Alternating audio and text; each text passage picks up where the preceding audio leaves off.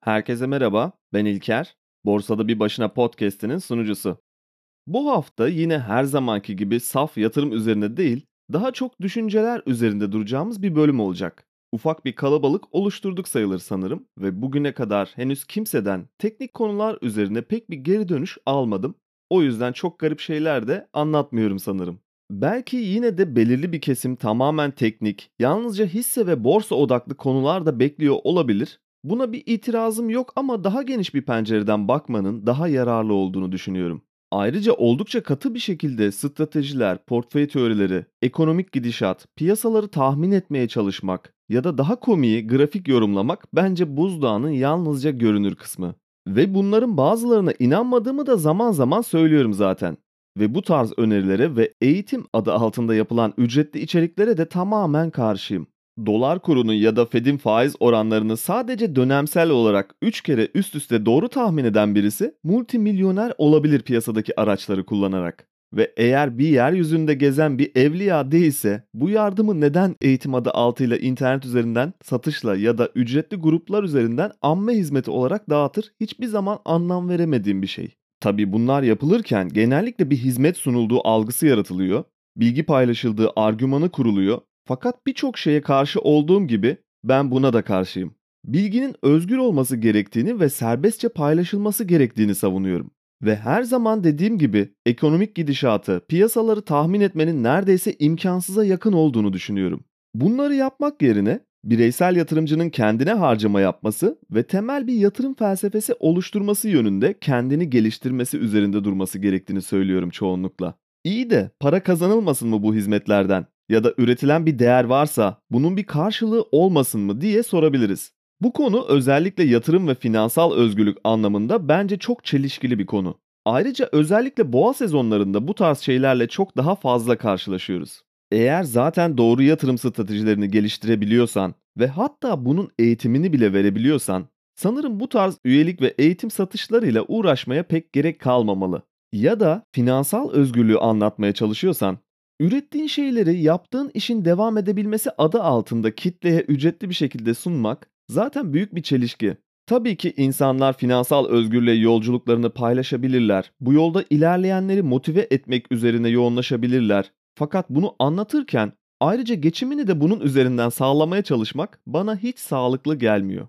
Yani konuyu buraya nasıl getirdim bilmiyorum. Sadece ufak bir şeyden bahsetmek istiyordum aslında üstünde hiç konuşulmayan.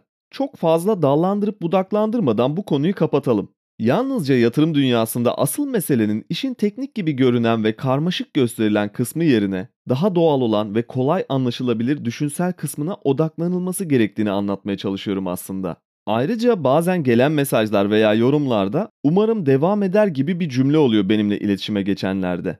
Tam olarak bunun anlamını çözemedim. Bu içeriklerin desteklenmesi anlamında mı yoksa bir kazanç olmasını mı gerektiğini kastediyorlar ama genel olarak amacım bir eğitim veya ücretli içerik satmak değil. Bu hiç bahsetmediğim bir konu ama en azından yeri gelmişken aradan çıkaralım. Hayat planlarımı üyelik hizmeti veya eğitim ücretleri üzerinden kurmuyorum ve ihtiyacım yok buna. Yalnızca en sevdiğim konular üzerinde kendi yaşadığım yolculuğu ve genel bir bakış açısı sunmaya çalışıyorum ve çok zevkle yaptığım bir şey bu. Hiçbir zaman ücretli bir şeyler sunmayı düşünmüyorum. Çünkü benim düşünce biçimime göre etik değil bir kere bu. Bilgi özgürce hareket edebilmeli ve serbest olmalı. Elbette belki buraya reklam vermek isteyenler olacaktır fakat onun da bana genel olarak hayat standartları açısından pek bir katkısı olmayacağını söylemem gerek. Çok dağıldı konu bu arada. Hatta daha henüz giriş yapamamışken dağıtmayı başardım bu sefer konuyu. Belki çok tartışmalı görünebilir bu düşüncelerim Sadece bazı şeyleri aradan çıkartmak istedim hızlıca aslında. Geçenlerde eşim bu konudan bahsederken tekrar fark ettim. Her konuşmanın sonunu mutlaka bir tartışma noktasına çekiyorsun diyor. En basit bir konuda bile farklı bir şeyler söyleyip savunduğum bir şeyi bile tartışmaya açabiliyorum genellikle. Bu hep böyle oldu aslında. Ben bunu daha çok eleştirel düşünce olarak değerlendiriyorum ama ve herkesin kullanması gereken bir egzersiz çeşidi bana göre objektif bir şekilde bir konuyu nesnel olarak analiz edip değerlendirmeye çalışmak ve bunun üzerinden bir yargı oluşturmaya çalışmak olarak açıklayabiliriz bu eleştirel düşünme biçimini. Bazen bir adım ileri gidip bu egzersizden çıkartılan sonucu da bambaşka bir açıdan eleştirip farklı bir bakış açısından tekrar bakmak sanırım en sevdiğim şeylerden biri ve sürekli yaptığım bir şey. Bunu açıklamak istedim çünkü kısaca bir konuyu ya da bir durumu eleştirirken bunu nasıl ve neden yapıyorum konusunda kendimi temize çıkarma ihtiyacı hissediyorum sanırım. Tabi bu yine de her şeyi eleştirme hakkı vermiyor bize. Ama buna adapte olmak da çok zor. Kişisel gelişim ve bilginin bileşik getirisi bana göre eleştirel düşünceyle başlıyor ama bu sizi bir paradoksa da sokabilir. Çok fazla şeyi eleştirip tekrar başladığınız noktaya geri dönebilirsiniz. Ya da kendi getirdiğiniz eleştirileri de eleştirmeye başlayıp içinden çıkılmaz bir döngüye girebilirsiniz. Diğerlerinin fikirlerini önemsemiyor gibi görünebilirsiniz ve bu çok can sıkıcı bir özellik. Dozunda ve tadında yapmak ve yaptığınız şeyin farkında olup sürekli kendinizi kontrol altında tutmaya çalışmak gerekiyor çok sevimsiz görünmemek için. Bu konuya özellikle değiniyorum çünkü konumuzla ufaktan bir bağlantısı var. Yatırım ve özellikle şirket incelemeleri, faaliyet raporları okumaları, finansal tabloların yorumlanması, bana göre tüm bu adımlarda eleştirel düşünmenin önemi çok büyük. Kendi kullandığım yöntemlerden biri özellikle takip ettiğim şirketlerin finansal tablolarını ve faaliyet raporlarını PDF olarak alıp incelerken PDF üzerinde notlar almak, bazı aklıma takılan noktaları işaretleyip dosya üzerinde açıklamalar ekleyip sorular sorup tüm raporun bir iskeletini ve merak uyandıran taraflarını çıkarmak üzerine. Bazen bu notları şirketin yatırımcı ilişkileri bölümüne mail atıp onlardan bir cevap almak yine çok yararlı oluyor. Ayrıca bu bana göre kağıt üstüne not almaktan daha etkili. Çünkü o PDF dosyası sürekli elimin altında ve çalışma bilgisayarıma bir şey olmadığı sürece bozulmadan orada kalacak. Aradan uzun bir zaman geçse bile bazen dönüp bir yıl önceki bir raporda kafama takılan bir nota çok rahat bir şekilde bakabiliyorum. Tüm eleştirilerimi ve analizlerimi raporun kendi içine aynı PDF dosyasına ve tam ilgili noktaya kaydedebiliyorum ve kendi adıma kullandığım basit ama etkili inceleme yöntemlerinden biri bu. Bunu yaparken de her şeyi sorgulayacak kadar mutlak doğruya ulaşma çabası içinde olmak bence bir yatırımcının kazanması gereken en önemli özelliklerden biri. Genellikle biz işler iyi giderken çok fazla sorgulama yapmayız ve işler kötü giderken de daha en başından doğru bir objektif ve nesnel bir analizimiz olmadığından yanlış yerleri sorgulayabiliriz. Bu belki de bir yatırımcı için en büyük tehlike. Ve piyasalar iyi giderken kerameti kendimizden menkul sayarız. Warren Buffett'ın hemen her konuyla olduğu gibi bu konuyla ilgili de çok güzel bir sözü var. Kimse boğa piyasasında sağanak yağmur sonrası nehrin yükselmesini sağlayanın kendi ayak çırpması olduğunu sanıp büyük bir güçle vaklayan ördeğin hatasına düşmesin. Akıllı bir ördek sağanak yağmur bitince kendini sudaki diğer ördeklerle karşılaştırır diyor. Fakat biz genellikle neredeyse her konuda kendimizden oldukça emin oluruz ve bilgiyle donatıldığımızı düşünürüz. Neyi bilmediğimizi bile bilmeden yapıyoruz bunu üstelik. Fakat öğrendikçe ve bilgi elde ettikçe daha fazla şüphe duymaya başlıyor insan. Bertrand Russell bu durumu şöyle özetliyor. Dünyanın bütün sorunu budalaların ve fanatiklerin kendilerinden her zaman çok emin olmaları ve daha akıllı insanların şüphelerle dolu olmasıdır diyor. Ve belki de yatırım alanı bunun en güzel örneklerinden biri. Borsada kazandıkça insanın kendine olan güveni artıyor. Bilgisine, stratejisine oldukça emin bir şekilde inanarak kerameti kendinden biliyor ve kendini yenilmez hissediyor. Bilgisizliğimizin ve dar görüşlerimizin çoğu zaman farkında bile değiliz. Ve bilmediğini bilmemek, cahillik kapısından girip bir daha çıkamamak bana göre. Çünkü bilmediğini ya da yanıldığını kabul etmedikçe bir daha geri dönebilmek mümkün değil. Bu konuda özgüven zedeleyici ve kişinin kendini disipline etmesini sağlayan en etkili iki yöntem satranç ve yatırım dünyası bence. Satrançta bilmediğin ya da göremediğin sonuçların tek sorumlusu sen olursun ve oyun sonunda egolarını tamamen sıfırlamış oluyorsun kaybettiğinde. Kazandığında da tam tersi. Fakat satranç oldukça derin ve tamamen rasyonel bir oyun olduğundan sonsuz bir şekilde kazanamadığından sürekli olarak belirli aralıklarla ego zedelenmesi yaşarsın ve bu bir nevi seni daha mütevazi biri yapar. Yatırımda da aynı durum geçerli yalnız tek bir farkla. Kaybettiğimizde suçlayacak ve sorumluluğu üstümüzden atacak birçok araç vardır elimizde. Son dönemlerde belki de Borsa İstanbul için en agresif boğa sezonundan geçiyoruz ve ne alsan gidiyor diye tabir edilen bir dönemdeyiz. Ve biz bunun sebebinin mükemmel kararlarımızdan kaynaklandığı yanılgısına düşebiliyoruz. Bilgeliğimizi ve stratejilerimizi kusursuz görebiliyoruz. Tam bu zamanlarda işte bu yanılgılarımızla ilgili bir bölüm yapmak istedim ve hep birlikte tekrardan ayaklarımızın yere basmasını sağlamamız lazım. Bilgiyi dört parçaya bölebiliriz. Bildiğimizi bildiklerimiz, Yazı yazmak mesela. Biliriz yazabildiğimizi. Konuşmak, dil bilmek, görmek gibi kesin bir şekilde bildiğimiz gerçekler var. Tabi bilmediğimizi bildiklerimiz de var. Gerçi bu zamanlarda bilmediğini bilmek ya da genel olarak bilmiyorum demek kabul edilebilir bir şey değil. Herkes her şeyi biliyor. Fakat mesela bir uzay mekiği uçurmayı bilmediğimizi biliriz. Bir helikopter uçurmayı bilmiyoruz diyebiliriz. Kesin bir şekilde bilmediğimizin farkında olduğumuz bilgiler var. Her ne kadar her şeyi bildiğimizi iddia etsek de. Bildiğimizi bilmediğimiz şeyler de var. Ya da unuttuğumuzu sandığımız. Bisiklete binmek mesela. Ya da bir köpeği ilk defa suya attığımızda hemen yüzebilmesi. Farkında olmadığımız ve zihnimizin derinliklerinde arka planda kalan bildiklerimiz var. Ve en tehlikeli parça bilmediğimizi bilmediklerimiz. Burada bir paradoks da var. Neyi bilmediğimizi bilmediğimiz için neyi bilmediğimizi de söylemek mümkün değil belki de. Ve belki de bu yüzden her şeyi bildiğimizi iddia ediyor olabiliriz. Amatör bir düşünen varlık ya da insan ya da bir budala bu parçalardan sadece ikisi konusunda yorum yapar genellikle.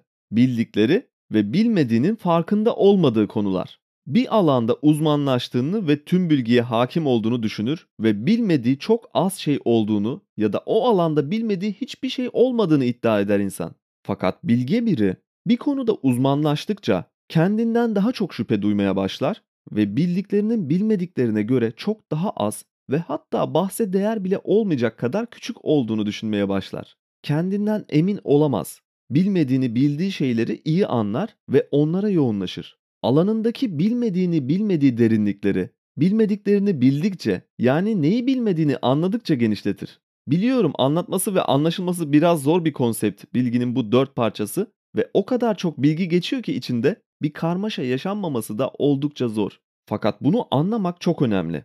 Bilgiyi birbiri üstüne çizilmiş 3 çember olarak düşünelim daha basite indirgemek için. İlk çember bildiklerimiz. Onu içine alan daha geniş çember bilmediğimizi bildiklerimiz. Ve bu çemberin dışında kalan her şey bilmediğimizi bilmediklerimiz. Eğer neyi bilmediğimizi iyi biliyorsak bu son büyük çemberin dışında kalanları yani bilmediğimizi bile bilmediklerimiz o kadar az olur. Fakat biz genellikle neyi bilmediğimiz konusunda çok başarılı değiliz. Ve tam bu yüzden çok küçük bir bilgi çemberinin içindeyiz aslında. Bu kadar küçük varlıklarız yani. Dikkatle dinleyenler belki hani üçüncü çember nerede diye soracaklardır tam şu anda. Üçüncü olan da çekirdekte en küçük çemberimiz ve bildiğimizi bilmediklerimizden oluşuyor. Ve tam bu noktada yine bir çelişki doğuyor.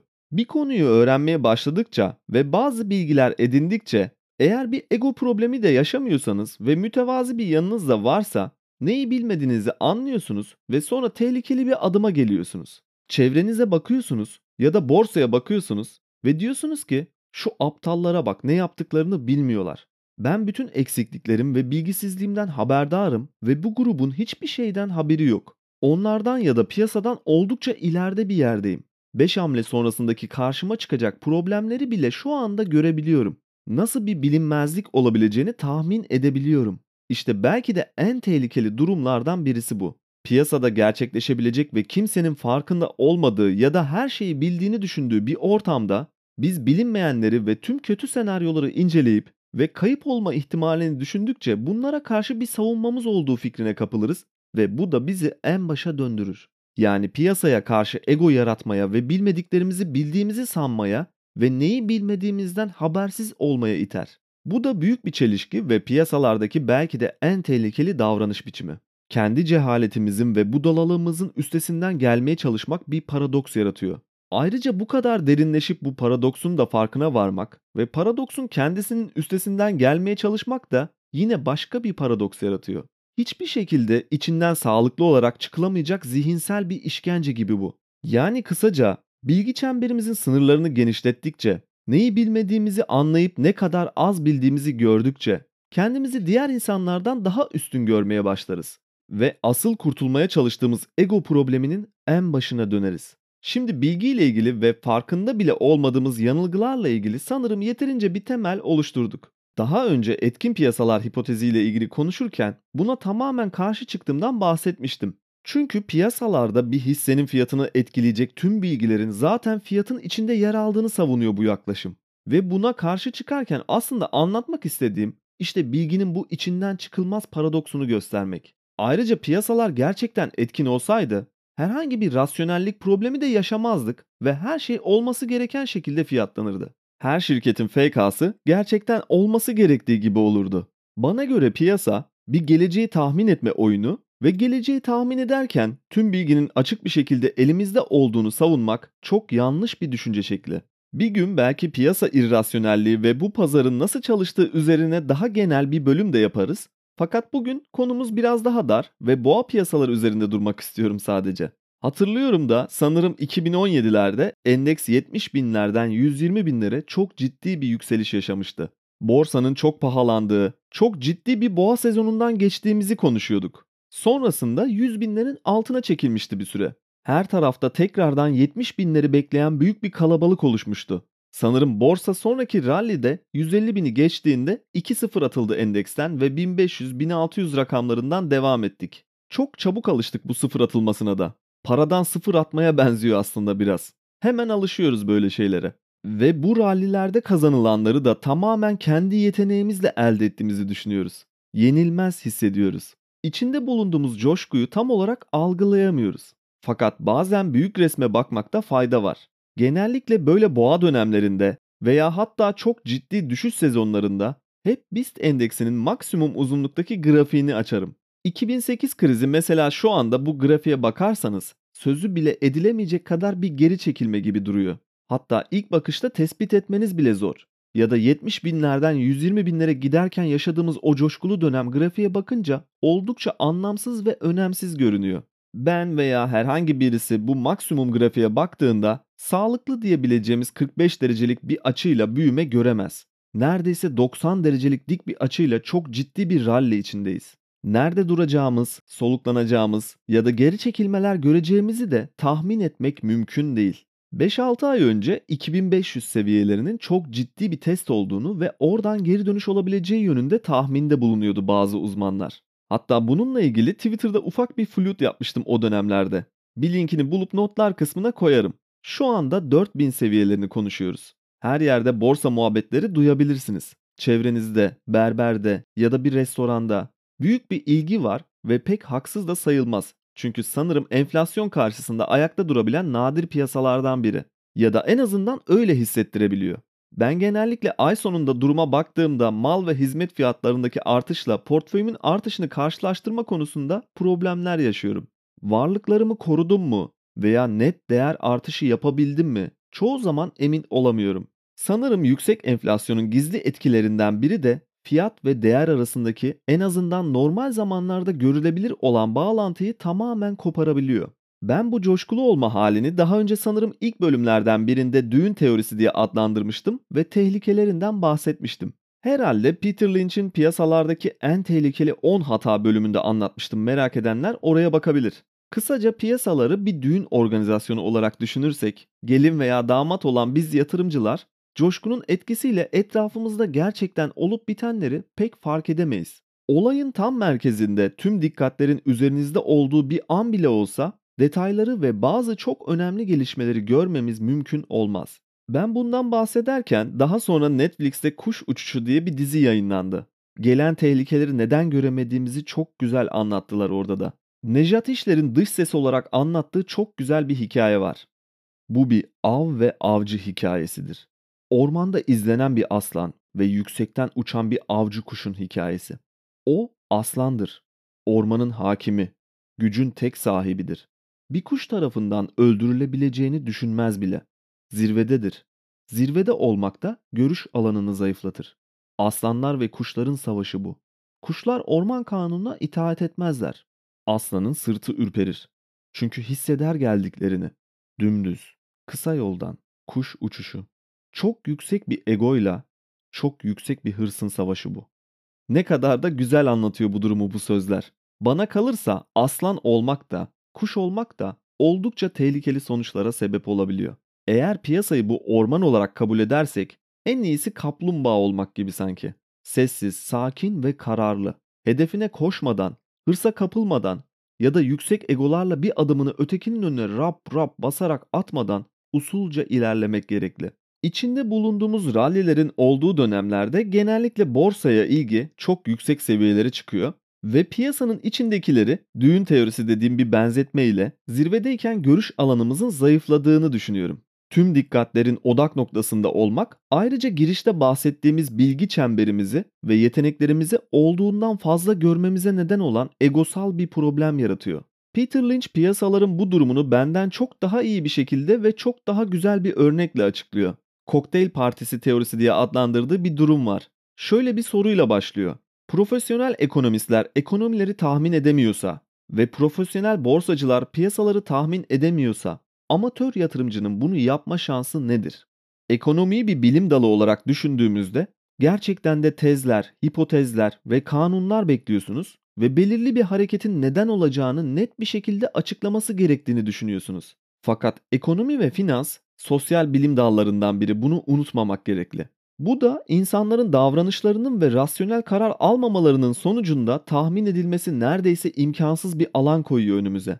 Bu yüzden ekonomi belki de bilim dalları içinde en önemsiz olanların arasında en önemlisi. Peter Lynch kokteyl partisi teorisini yıllarca partilerde insanları izleyerek, insanların oturma odalarında, mutfaklarında bulunarak geliştirdiğini söylüyor ve piyasa tahmininde kullandığı en önemli indikatörlerden biri. Bu piyasa indikatörünün 4 aşaması var. Birinci aşamada bu akşam gezmelerinde ve bulunduğu partilerde insanlar Peter Lynch ile sohbet ederken ne iş yaptığını sorduklarında portföy yöneticisi olduğunu söylediğinde çok az ilgi çektiğinden bahsediyor. Bu zamanlarda genellikle piyasa belki hafif durağan zamanlardadır ya da ufak bir yükseliş vardır diyor. Böyle anlarda insanlar onunla hiç ilgilenmez ve sohbetlerini yatırım alanından hızlıca uzaklaştırıp başka konulardan söz ediyorlar. Bütün kalabalık bir yatırım fonu yöneticisiyle hisse senetleri hakkında konuşmaktansa bir diş hekimiyle implant hakkında konuşmayı tercih ettiğinde muhtemelen piyasa canlanmak üzeredir diyor. İkinci aşamada ne iş yaptığını söyledikten sonra yeni tanıştığı bu insanlar dişçiye geçmeden önce biraz daha oyalanıyorlar. Belki de borsanın ne kadar riskli olduğunu söyleyecek kadar uzun. Ama kokteyl partisindeki konuşmalar hala hisse senetlerinden çok implantlar hakkında. Piyasa ilk aşamaya göre belki %15 artmış durumda ancak çok azı buna dikkat ediyor diyor. Üçüncü aşamada piyasa ilk aşamaya göre %30 artmış ve artık kokteyl partisindeki kalabalık daha ilgili. Hatta dişçiyi bile görmezden geliyorlar ve ne iş yaptığını öğrendikleri Peter Lynch'in bütün akşam etrafında dönüyorlar. Birçok hevesli kişi hangi hisse senetlerini almaları gerektiğini sormak için onu kenara çekiyor. Dişçi bile hisse senetlerini sormaya başlıyor. Partideki hemen herkes bu aşamada şu veya bu hisseye para yatırıyor ve hepsi bu seçimler hakkında tartışıyorlar. Dördüncü aşamada partideki insanlar bir kez daha Peter Lynch'in etrafında toplanıyorlar fakat bu sefer fikir sormak için değil, ona hangi hisse senetlerini alması gerektiğini söylemek için. Diş hekiminin bile en azından 3-4 tane tüyosu var ve sonraki günlerde bu hisseleri takip ettiğinde hepsinin yükseldiğini görüyor. Partideki insanlar veya mahallesindeki komşuları ona ne alması gerektiğini söylediğinde ve onların tavsiyelerine uymadığında pişmanlık duyduğunda bu durumun piyasaların zirveye ulaştığını ve ciddi bir düşüş geleceğinin kesin işareti olduğunu söylüyor. Peter Lynch'in piyasaları tahmin etmek için kullandığı indikatör işte bu dört aşamadan oluşan kokteyl partisi teorisi. Ve piyasaların bu rasyonel olmayan coşkulu hareketlerini tam olarak anlayabilmek diğer piyasa oyuncularına göre büyük bir avantaj sağlayabiliyor. Borsa şu anda tarihinin belki de en büyük rallisini yaşıyor ve eğer kendinizi şu andaki gürültülü kalabalıktan bir adım uzaklaştırıp geniş bir pencereden piyasaya bakarak sakin kalabilirseniz tüm piyasa hareketlerinden oldukça kazançlı çıkılabileceğine inanıyorum. Borsa İstanbul'u örnek alalım. Çok uzağa gitmeye gerek yok bu hareketlere bakmak için. İMKB olarak ilk kurulduğunda 80'lerin sonundan itibaren sürekli olarak yükseldi. Neredeyse 50 yıldır yükseliş trendinde. Devletler ya da daha mikro ölçekte ülkemiz de bu süreçte büyüdü. Gelişmekte olan piyasaların belki de en gözdelerinden biriydik 10 sene öncesine kadar hatta. Bu 45-50 yıllık borsa tarihimizde sadece endeks sanırım en az 80-90 kat civarında arttı. Dolar bazında ucuzlamasından bahsetmiyorum. Belki o bambaşka bir bölümün konusu çünkü. Ülke gelişti. Yeni yatırımcılar geldi. Bireysel yatırımcılar arttı. Şirketlere olan güven arttı ve kurumsal güçlü şirketler kendine sağlam bir yer edindi. Yurt içi milli hasılamız ve kişi başına düşen gelirlerimiz arttı. Her ne kadar özellikle son 7-8 yıldır alım gücümüz düşmüş olsa bile ki bunlardan da özellikle finansal özgürlük üzerine konuşurken daha detaylı bahsediyoruz. en azından parasal bir büyümeden söz edebiliriz. Borsa İstanbul'un bu tarihi boyunca belki de işaretlenmesi gereken en önemli noktalar 98 krizi, sonrasında 2000 krizi ve hatta bu dönemde borsanın tekrar eski seviyelerine gelmesi 2004'leri buldu. En az 4 yıl boyunca bir düşüş trendi yaşandı. 2008 konut krizini yaşadık. Piyasaları çok daha sert vurdu belki de. 2 yıldan fazla bir süre 2010'ların sonlarına kadar borsa ve şirketler ancak toparlayabildi. 2018'den sonra çok ciddi bir kur krizinin içine girdik ve içinden çıkılması çok güç bir enflasyon sarmalına kapıldık. Piyasalar da bundan nasibini aldı. 2020'nin sonlarına kadar 2 yılda endeks ancak eski seviyelerine tekrar ulaşabildi. Ve bu geçmişe dönüp baktığımızda her kriz ve ciddi duraklama ve uzun süreli geri çekilme dönemlerinden önce çok iştahlı ve coşkulu bir piyasa olduğunu görebiliyoruz. Sadece endekse bakmak bile bazen bu noktaları hemen bize bir çırpıda işaret ediyor zaten. Tüm bu uzun süreli geri çekilmelere ve acı verici dönemlere rağmen piyasa tekrar ve tekrar eski zirvelerini agresif bir şekilde her zaman yukarı doğru kırdı ve sürekli yeni tepeler yapmaya devam ediyor. Bu döngüyü iyi anlamak lazım. Şimdi kendimize şunu sormak gerekli. Alım gücü konusunda sıkıntı yaşasak bile hayat standartlarımızı sürekli yükselttiğimiz bu son 50 yıllık süreçte şirketlerin sürekli olarak bir önceki dönem karlarının üstüne çıkarak büyüdüğü, hatta ülkeden bağımsız daha istikrarlı bir büyümeden bile söz edebiliriz bu açıdan. O zaman nasıl oluyor da böyle çılgınca hareketler görebiliyoruz? Dönem dönem hızlı bir şekilde çılgınca yükselen bir piyasa oluyor ve zaman zaman da çok ama çok uzun süreli geri çekilme dönemleri noktalar halinde işaretleyebildiğimiz depresif periyotlardan geçiyoruz. 45-50 yıllık bir süreden bahsediyoruz burada. Yani bu bir insanın yatırım dünyasında bir ömürlük zamanına eşdeğer belki de. Bana kalırsa bu sorunun cevabı piyasadaki oyuncuların, yatırımcıların tam anlamıyla irrasyonel olması. İnsani duygularla birlikte zaman zaman oldukça coşkuya kapılıyoruz ve kendimizi yenilmez hissediyoruz. Geçmiş grafiklere dönüp bakıyoruz ve bir ralli içindeyken geçen sene ya da son 2-3 senede yaptığımız kararlara bakıp kendimize daha hırslı hedefler koyuyoruz. Hatta o kadar kendimize güveniyoruz ki kaldıraç kullanıyoruz ya da kredi çekip borç alıp çok daha fazla risk alır bir pozisyona giriyoruz. Ya da bir yakınımıza, takip ettiğimiz bir yatırımcıya bakıyoruz. Geçmiş karlarından imrenip pişmanlık duyarak tam coşkunun en tepe noktasında piyasaya giriş yapmaktan ve yüksek riskler alıp komşumuzu, arkadaşımızı geçmeye çalışmaktan çekinmiyoruz. Ve bunu büyük bir kalabalık halinde yapıyoruz. Ve bazen de depresyona girip sürekli daha derine kazdığımız büyük bir umutsuzluk çukuruna düşüyoruz. En tepe, en coşkulu anlarda tamamen geçmişte kalmış ve yapılmış, realize edilmiş karları görüp daha iştahlı bir şekilde piyasaya girdikçe bir süre sonra tekrar dönüp kazançlarımıza baktığımızda kayda değer hiçbir şey göremiyoruz. En tepe noktadaki durgunluk halinde giriş yaptığımızı belki bu noktadan sonra kısmen anlayabiliyoruz. Ya da borsa çok da matah bir şey değilmiş deyip çok riskli ve dengesiz görüp yüksek ihtimalle bir zararla piyasadan çıkmaya başlıyoruz. Ve yine bunu büyük kalabalıklarca toplu bir şekilde yapıyoruz. Ve işte bu döngüleri anlamak, bir yatırımcının sadece dar bir görüşle geçmişe bakmadan, büyük bir pencereden tüm manzaraya bakıp olan biteni anlaması, çok ama çok büyük kazanç fırsatları yaratabilecek bir özellik. 2008'deki ciddi krizde piyasada değildim. Fakat sonraki piyasaların hepsinde hep %100 piyasadaydım ve geri dönüp baktığımda şu an için sadece 2018'deki kur krizini görüyorum. Bunun haricinde şu anda mini diyebileceğimiz belki de onlarca ani krizler daha oldu ve onları yaşarken sanki bir ömür boyu süre geçti gibi hissedildi. Bunu anladıktan sonra özellikle 2018'den 2020'ye kadar agresif bir şekilde birikimlerimi şirketlerdeki ortaklık payımı arttırmak için kullandım. Fakat piyasanın domine ettiği psikolojik değişimlerden etkilenmemek ve akıntıyla hareket etmemek hiç kolay değil. İnsani özelliklerimiz bir kere bunun önündeki en büyük engel. Hepimiz duygusal varlıklarız ve genellikle herkes coşku içindeyken biz de coşkuya kapılıyoruz. Herkes aç gözlüyken bizim de gözümüzü hırs bürüyor ve rasyonel davranamıyoruz. Sonra herkes korku ve panik haline kapıldığında aynı şekilde biz de büyük bir umutsuzluğa düşüp aynı korkuyu hissediyoruz. Her ne kadar bireysel yatırımcılar olsak da piyasanın psikolojik dönüşümlerinde toplu bir şekilde ahenkle biz de bu duygu değişimlerine ayak uyduruyoruz ve böyle yapmaya da devam edeceğiz. İnanamayacağımız ya da öngöremediğimiz inanılmaz gelişmelerde olmaya devam edecek. Son bir yılda endeksin 3 kat gittiği bir rally yapması gibi mesela.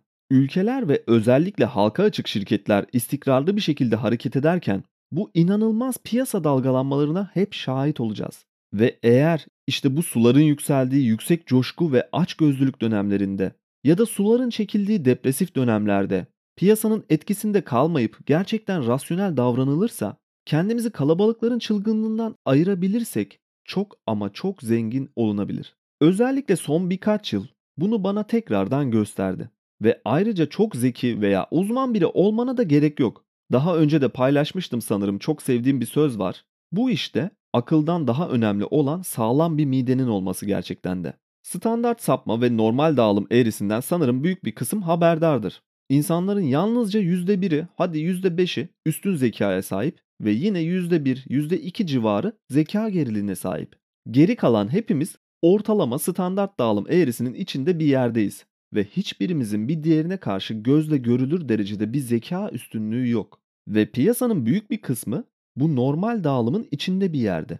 Sadece çok zeki olduğumuz için piyasada iyi hamleler yapmıyoruz ya da doğru yatırım kararları vermiyoruz. Yalnızca bilgiye ve gözleme dayalı yorum yeteneklerimizi geliştirdiğimizde, zeka yerine bilginin bileşik getirisine inandığımızda ve piyasanın psikolojimizle oynamasına izin vermediğimizde sağlam bir mideye sahip olduğumuzda başarılı yatırımlar yapabiliyoruz. Ve bunu yaparken de kendimizi piyasanın diğer oyuncularından üstün görmemenin, bilgi ve bilgisizliklerimizin farkına varmanın önemi çok büyük. Bilgisizliklerimizin farkına vardıkça piyasadan çok daha fazla şey bilmediğimizin farkında olmanın bir avantaj getirdiği yanılgısına kapılıp yine piyasanın önünde ve ilerisinde olduğumuz paradoksuna da kapılmamak gerekiyor. Ve bence bu yenmekte zorlandığımız insani duygularımız ve piyasa psikolojimiz yüzünden iştahın kabardığı, coşkunun yüksek olduğu boğa piyasaları durgun zamanlara göre ve hatta geri çekilmelere göre çok daha tehlikeli. Kimin söylediğini hatırlamıyorum ama sonsuza kadar gitmeyecek bir şey bir yerde mutlaka sona erecektir diye bir söz var. Bunu anlamak çok önemli. Özellikle bir sonraki coşkulu işlemin eşiğindeyken hatırlamak lazım bu sözü şirketlerin içsel değerlerinin çok da önemsenmediği, kimin yönettiğinin bir öneminin olmadığı, pazardaki durumunun düşünülmediği ve en önemlisi 20 yıl sonra da bu şirket buralarda olacak mı sorusunun sorulmadığı dönemler rally yapan piyasalar. Olumsuz haberlerin kulak ardı edildiği ve en ufak olumlu görünebilecek şeylerin abartılarak yorumlandığı zamanlar. Ayrıca piyasalar çökecek gibi bir iddiam da yok. Bunu da belirtmem lazım sanırım burada. Fakat yeterince geniş bir ölçekte piyasalarda mutlaka düşüş yaşanacağını sanırım emin bir şekilde söyleyebiliriz. Ve yeterince uzun düşüşlerden sonra yine hızlı ve sert ya da istikrarlı yükseliş rallilerinin olacağını da yine aynı kesinlikle söyleyebiliriz. Sadece bu uzun finansal özgürlük yolundakilere ve piyasada emin adımlarla ilerlemek isteyenlere ufak bir hatırlatma yapmak istedim ve hep birlikte akıntıya kapılıp piyasa psikolojisine yenilmemek üzere bir şeyler anlatmak istedim. Belki bundan da önemlisi kendi egolarımıza ve kazanma hırsına, cahilliğimize yenik düşmemek hepsinden daha öncelikli. Yüzüklerin Efendisi'nden ilk filmde Sam ve Frodo yolculuğa çıkarlarken çok sevdiğim bir sahne var. O kısımla bölümü toparlayayım artık. Şairden ilk ayrılırlarken belirli bir mesafe kat ettikten sonra Sam birden bir yerde duruyor ve Frodo'ya şöyle diyor orada. İşte tam burası. Buradan bir adım daha atarsam evimden daha önce olmadığım kadar uzak bir noktada olacağım. Biraz korkak, ürkek bir şekilde zorlukla bir adım daha atıyor. Frodo, Bilbo Baggins'in bir sözünü hatırlatıyor onu cesaretlendirmek için. Bilbo'nun eskiden ne dediğini hatırla. Kapıdan çıkmak tehlikeli bir iştir Frodo. Yola çıkarsın ve ayaklarına hakim olmazsan nereye sürükleneceğini bilemezsin. Finansal özgürlük yolculuğunda ve piyasanın dalgalı, irrasyonel ve fırtınalı denizinde herkese bol şans ve tabii ki sağlam adımlar atması dileğiyle. Bu haftalık benden bu kadar. Umarım keyif almışsınızdır. Ekstra olarak bakmak isteyenler Satoshi Radyo Podcast'te altında Hodl günlükleri ismiyle 2 haftada bir bölümler yapıyoruz. Daha fazla içerik görmek isteyenler oraya da göz atabilir. Ayrıca açıklamalar kısmında yer alan mail veya Twitter hesabım üzerinden soru ve görüşlerinizi iletebilirsiniz. Bir sonraki bölümde görüşmek üzere.